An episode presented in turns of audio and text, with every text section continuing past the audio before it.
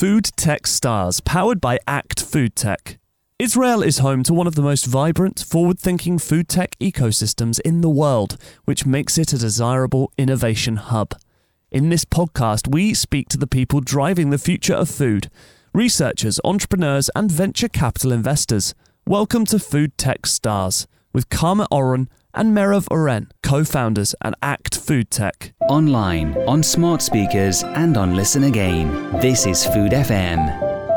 We are Karmit Oron and Merav Oren, co founders at ACT Food Tech, and at this Food Tech Star series, where we are talking to the most interesting people in the food tech ecosystem and hearing from them about their thoughts, ideas, passions, and most important, about their journey. And today we're excited to host Nadav Berger. Born into a family that has manufactured food for three generations, Nadav Berger has been surrounded by the food industry his whole life. Since then, he has served as a prominent figure in the food world. In 2008, Berger co founded Food Lab, a food applications lab focused on innovation and development of our food systems. In order to fund the innovations emerging in the food industry, Berger developed one of the first food tech VCs, Food Lab Capital. Berger is a co-founder and a managing partner at PeakBridge Partners, a fund manager which manages multiple food tech funds. PeakBridge manages FoodSparks, European first seed stage fund for food tech with collaboration with the EIT Food. Alongside of that, PeakBridge has created and manages Nutrition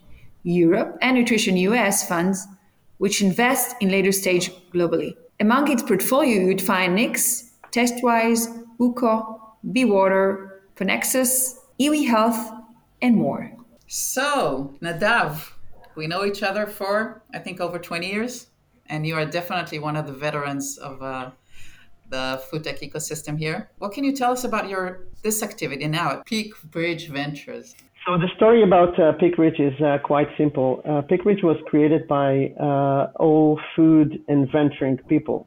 So most of us are food people, and uh, our lesson in our, I would say, decades of of, of uh, experience was that if you want to be investing in food and you want to be successful, it's not necessarily has to do with the uh, deploying of money and investing money.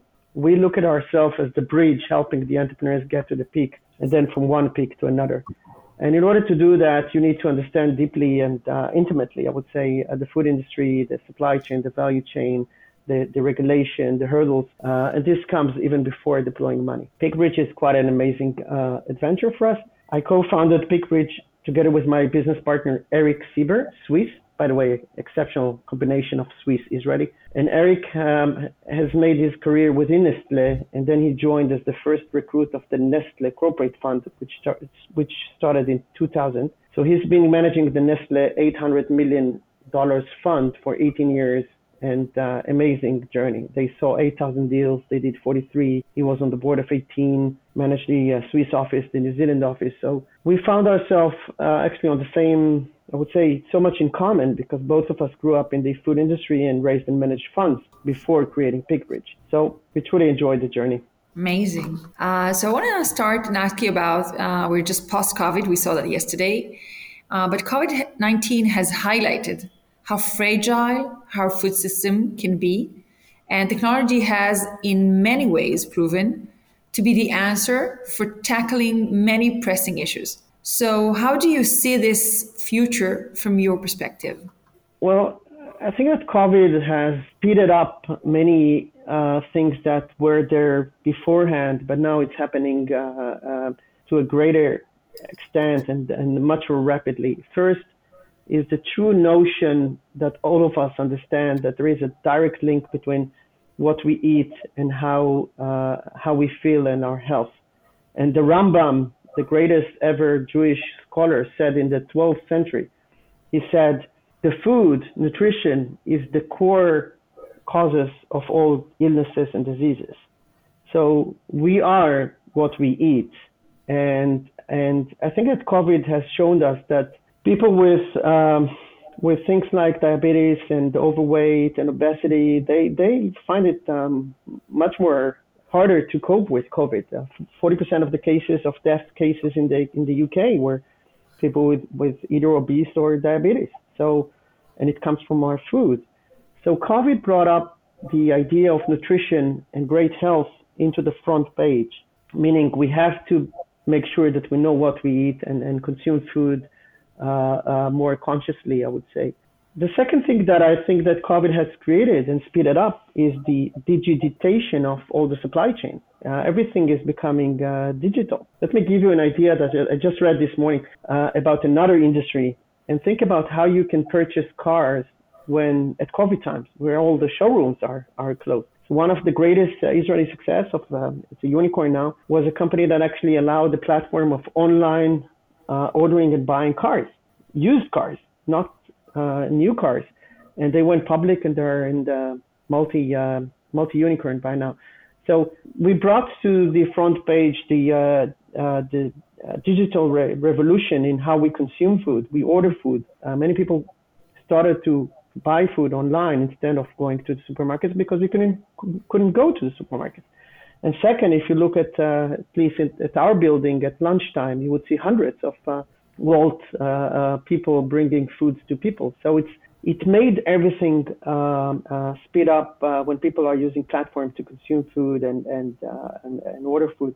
And thirdly, I think that even profoundly, it's completely changed the supply chain and and the global supply chain. And this has to do to governments, governments, people, food manufacturers, suppliers. So from the upstream to the downstream, COVID has showed us that we cannot get supply we cannot get ingredients to our food manufacturers. Look at the uh, sovereign fund of the UAE. The sovereign fund of the UAE actually bought the majority in Louis Dreyfus uh, company, which is one of the four leading uh, uh, companies in the world supplying raw materials.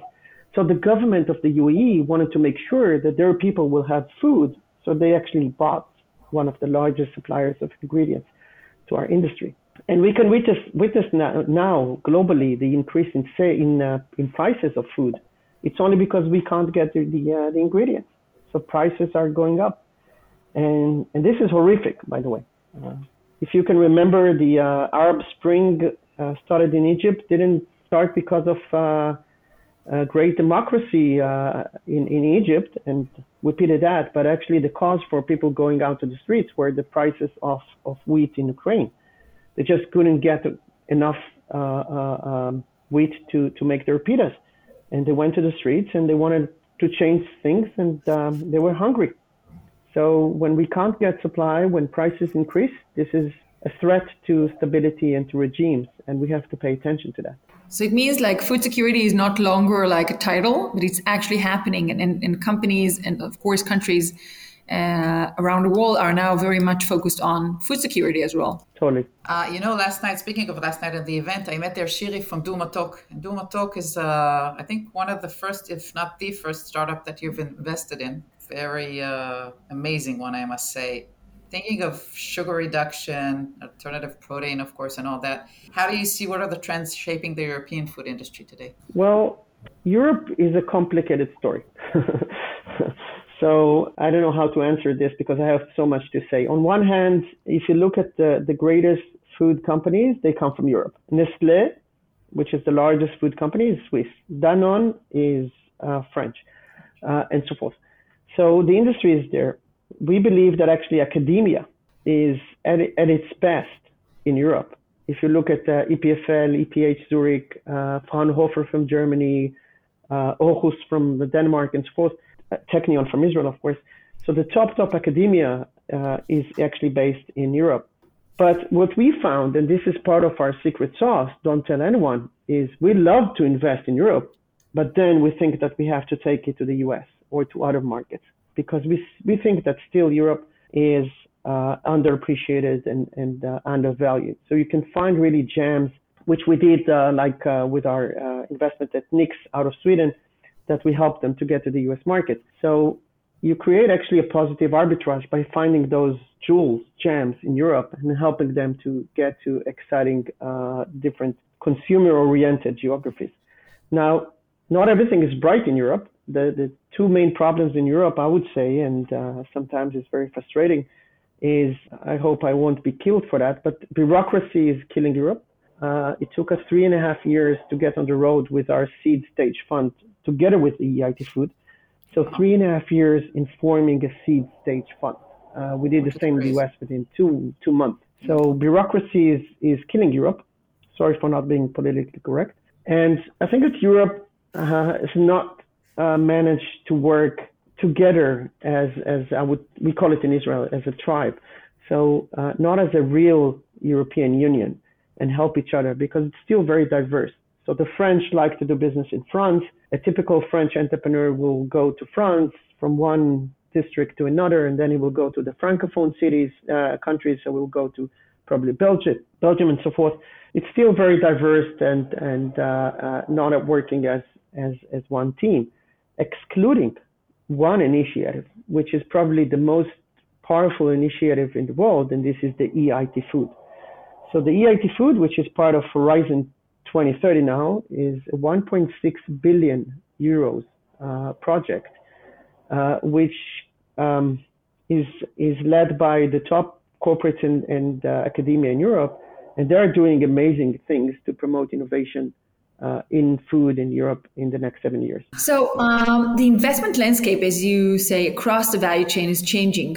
Where previously the most disruptive technologies were concentrated on agriculture and delivery, now there's a focus on transformation, as you mentioned, which represents the middle of the value chain. So, what can you tell us about this shift? Actually, I think that this is a brilliant uh, question. I think that um, uh, if you look at the uh, value chain of the food, it starts at the field, actually at the quality of the soil, and it gets to your uh, Nespresso machine. So uh, in between, it's almost unlimited.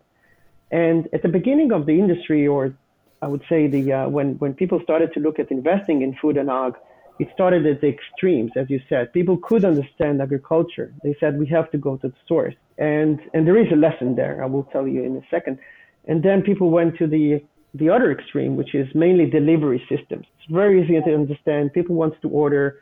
Let's have a software that helps them, enables them to, to get what they want. And this is a more techy in terms of software, SaaS techie business, so we understand it. We know how we can create value. We know how we can take it listed and so forth. So most of the money invested in food tech was actually much more in the tech than in the food. So in platforms and online ordering and stuff, which by the way, it's not my, my thing at all. And on the other extreme is the agriculture uh, business. When the lesson learned there is that you can't really make a return. So I cannot recall many unicorns or great successes that, that started in the agriculture space. And why is that? Because it takes long, long time to, to show results. Uh, it's a seasonal business. So you have to wait for new crops uh, twice a year, once a year to show results. So it's just the, the horizon is too slow, it's too long. And this is why I think that agriculture is a complicated play. Now, there are funds, experts, and great people that know how to do that. We decided uh, not to invest in, in agriculture at all, uh, but mainly because we are all food people. So uh, we think that it's it's a complicated for professional only play. Now, what's happening in between? I think that the industry is maturing. So people understood that in between there is a blue ocean of opportunities that uh, and and and by the way, problems that we have to tackle. So the revolution, the main force started with alternative proteins. So people understood the impact of consuming meat, costs, and that we have to change that. So people went into alternative proteins, and now probably I can name five to 10 dedicated funds investing in alternative protein. And also the greatest story, uh, the greatest stories of successes in the food tech industry came from the alternative proteins. So we all know Beyond Meat, which went public, and we all know Impossible Food, which is private, but probably at the unicorn level. Uh, Perfect Day, which is doing the same alternative uh, dairies and so forth. So people could understand and emphasize uh, on the alternative proteins. But there is just so much to fix and so much to heal and so much to bring. Uh, and normally what I say about the food industry is that coming from the food industry, so I, I could be a bit uh, provocative here, is I truly believe that the industry is so conservative to the extreme of even primitive that almost whatever we bring to the table helps us to reshape it and, and, and create great uh, development. So we at PeakBridge Nutrition, we have decided to emphasize on emphasize on three buckets of investment. So we invest only in the digital uh, transformation. Uh, we invest in biotech because again, look at what uh, biotech did to the uh, to the uh, corona and the vaccines. So now with biotech, we can do stuff that were unheard of, you know, a decade ago. And the third one, we invest in food because we think that we have to invest in food, but we invest only in novel food, in new foods. And for us, this is mean that we invest in foods that has proprietary technology, IP, something that we can defend. We will not invest in new brands with no uh, IP. So a lot to fix, unlimited opportunities, and the more people getting into this exciting industry, the, the merrier. So welcome. Going back a bit to Europe, the European landscape is a key region for unicorns, being the home to food tech unicorns, which are now worth a combined of 92 billion euros. The third generation of unicorns is now entering an extremely dynamic scene with increasing momentum and support from investors and VCs. Can you give us a few examples of that? Well, in the domains that we invest, I'm not familiar with many uh, European unicorns. I think most of the unicorns are actually from the US. Uh, but uh, I think that what is exciting is that we're starting to see some unicorns emerging out of Europe. Um, so I think that the, the unicorns that you might maybe uh, mention are, are, the delivery companies that started uh, maybe in Europe and the US. Mm-hmm. Uh, but for pure food tech, I cannot recall many unicorns coming out of of Europe. the one that is worth men- mentioning is is a new one, and this is Oatly which came out of Sweden. Uh, we're privileged to co-invest with one of the main backers of Oatly, so we know the history from from almost uh, day one. Uh, so Oatly started uh, in Sweden, uh, which is uh, they have the heritage of using oats, and some great people decided to do drinks based on oats. Took them some time. They had to change um, management, but eventually they went listed. I think last month for over 10 billion. Uh, and this is, I think, the first European food tech, as we see food tech, that actually uh, went public and became a unicorn. After we heard about the uh, the uh, uh, Impossible, the Beyond, the Perfect, and so forth, all those companies that are typical American and uh, very easy, or the ramp up to go to unicorn was easier for them.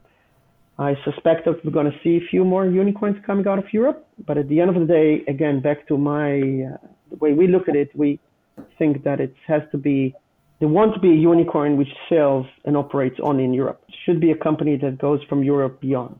So Europe to the US, Europe to Asia, Europe to other places. But again, to my point, the science and uh, in general, people in Europe are top notch. How about Israeli unicorns? I think that Israel will grow some unicorns in the food tech space. I think that uh, the one company that, uh, if God's will, I mean, finger crossed, will be the first one, hopefully, will be Aleph farm from the Kitchen Hub. I think that they're ahead of the market in whatever they do, and unfortunately, we, we have not invested. But again, I'm, very happy to uh, spread the rumor. Uh, and uh, I think that Aleph will be there. I think that Uko will be there. Uko is just had a coffee this morning with Anat, the founder. Uko found the epitopes, the tiny, tiny particle of the proteins that activates our immune system to what we call uh, allergy. So imagine bread, croissant, pita, pasta, full of gluten, the same thing, everything is regular, but uh, uh, something very, very tiny which cannot feel or see makes it safe for people with uh, celiac. So uh, I think that this will have a huge impact on humanity, nutrition, and probably will be a unicorn. But again, finger crossed. Ah. I think that uh, we have a couple of other opportunities. And again, the lesson maybe learned from this is we have to look at the size of the problem, the size of the obstacles that we want to solve. So if Aleph can, if Aleph can solve the issue of, of meat, if Uko can solve the issue of allergies, if DouxMatok can solve the issue of sugar overdose, big problems bring opportunities to, to great solutions. Israel is doing okay, I think. Yeah, I agree. So I want to take you back to Europe, and I want to ask you: uh, There's a second uh, fast-raising trend in the food industry in Europe, which is focused on the production of new ingredients, so-called future foods. So 70% of these 566 million raised in the next generation foods in 2020 was raised by alternative protein startups. So what can you are you actually expecting in investment compared to the past year? Again, interesting question. Um, if you look at the geographies, the big brands for alternative proteins will come from the US. So Tyson will have theirs, Cargill will have theirs, alongside of the Impossible and Beyond. But the way we look at it is we think that those great, amazing brands And what is amazing about those brands is that they brought the issue to the front page. Personally, uh, you know, I prefer not to eat meat, rather to eat uh, alternatives. But I think that it's a great solution. And he brought to the attention of the people that we have to do something different. Now, I would call those companies, and, and great, my, my deepest appreciation, I would call them meat alternative uh, points or um, 0.1. And I think that what we deserve now is to get to uh, 0.2, the next generation of the meat alternatives. And we have to have those alternatives with uh, uh, less processed foods, with fewer ingredients. If you look at the list of ingredients in those products, it's, it's a bit scary. So on one hand, we consume meat alternative. Yes, great. We save the planet or contribute to saving the planet. But on the other hand, we're uh, using um, uh, processed foods. To your question, I think that the next people understand that, and they understand that we have to bring new ingredients that will help those brands to make their products healthier, cleaner, with fewer ingredients. And it has to do with um, how it looks and how it feels and how it tastes. And, uh, and those are smart ingredients, which personally I think will come either from algae or from fungi or from other sources which have not been explored yet, at least enough. So Europe will concentrate, I think, on bringing new technologies, new ingredients well, that will support the big brands in, in making their product uh, cleaner, healthier, and simpler. And you probably are open to see new deal flow, right? Well, sorry for not being humble here, but uh, thank God uh, deal flow is not, it's the latest of our um, no, no, we want just to make sure that people can just approach you and, and startups can meet you and that the, and your doors are open to new startups. That's it. So I don't think that my door is open because actually I don't have a door. You know. Ah, okay, this is great. I, you know me, uh, I mean, and, and uh, Merav knows me for, for decades. I, I like people. So uh, I see an opportunity in getting to know more people, and I'm excited by uh, getting to know people. So uh, very open to whomever wants to get in touch. Yeah, so thank you. On a last personal note question, speaking of people and food and everything, where do you see yourself in 10 years? There, there is one topic that I want to add to this uh, question, and this is um, our personal contribution in the next 10 years to, to, to our planet and, and people. I have three daughters. Eric has two.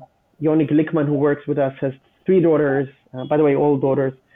So we have to start and be conscious about uh, what we leave to them and and uh, and uh, what do we do different.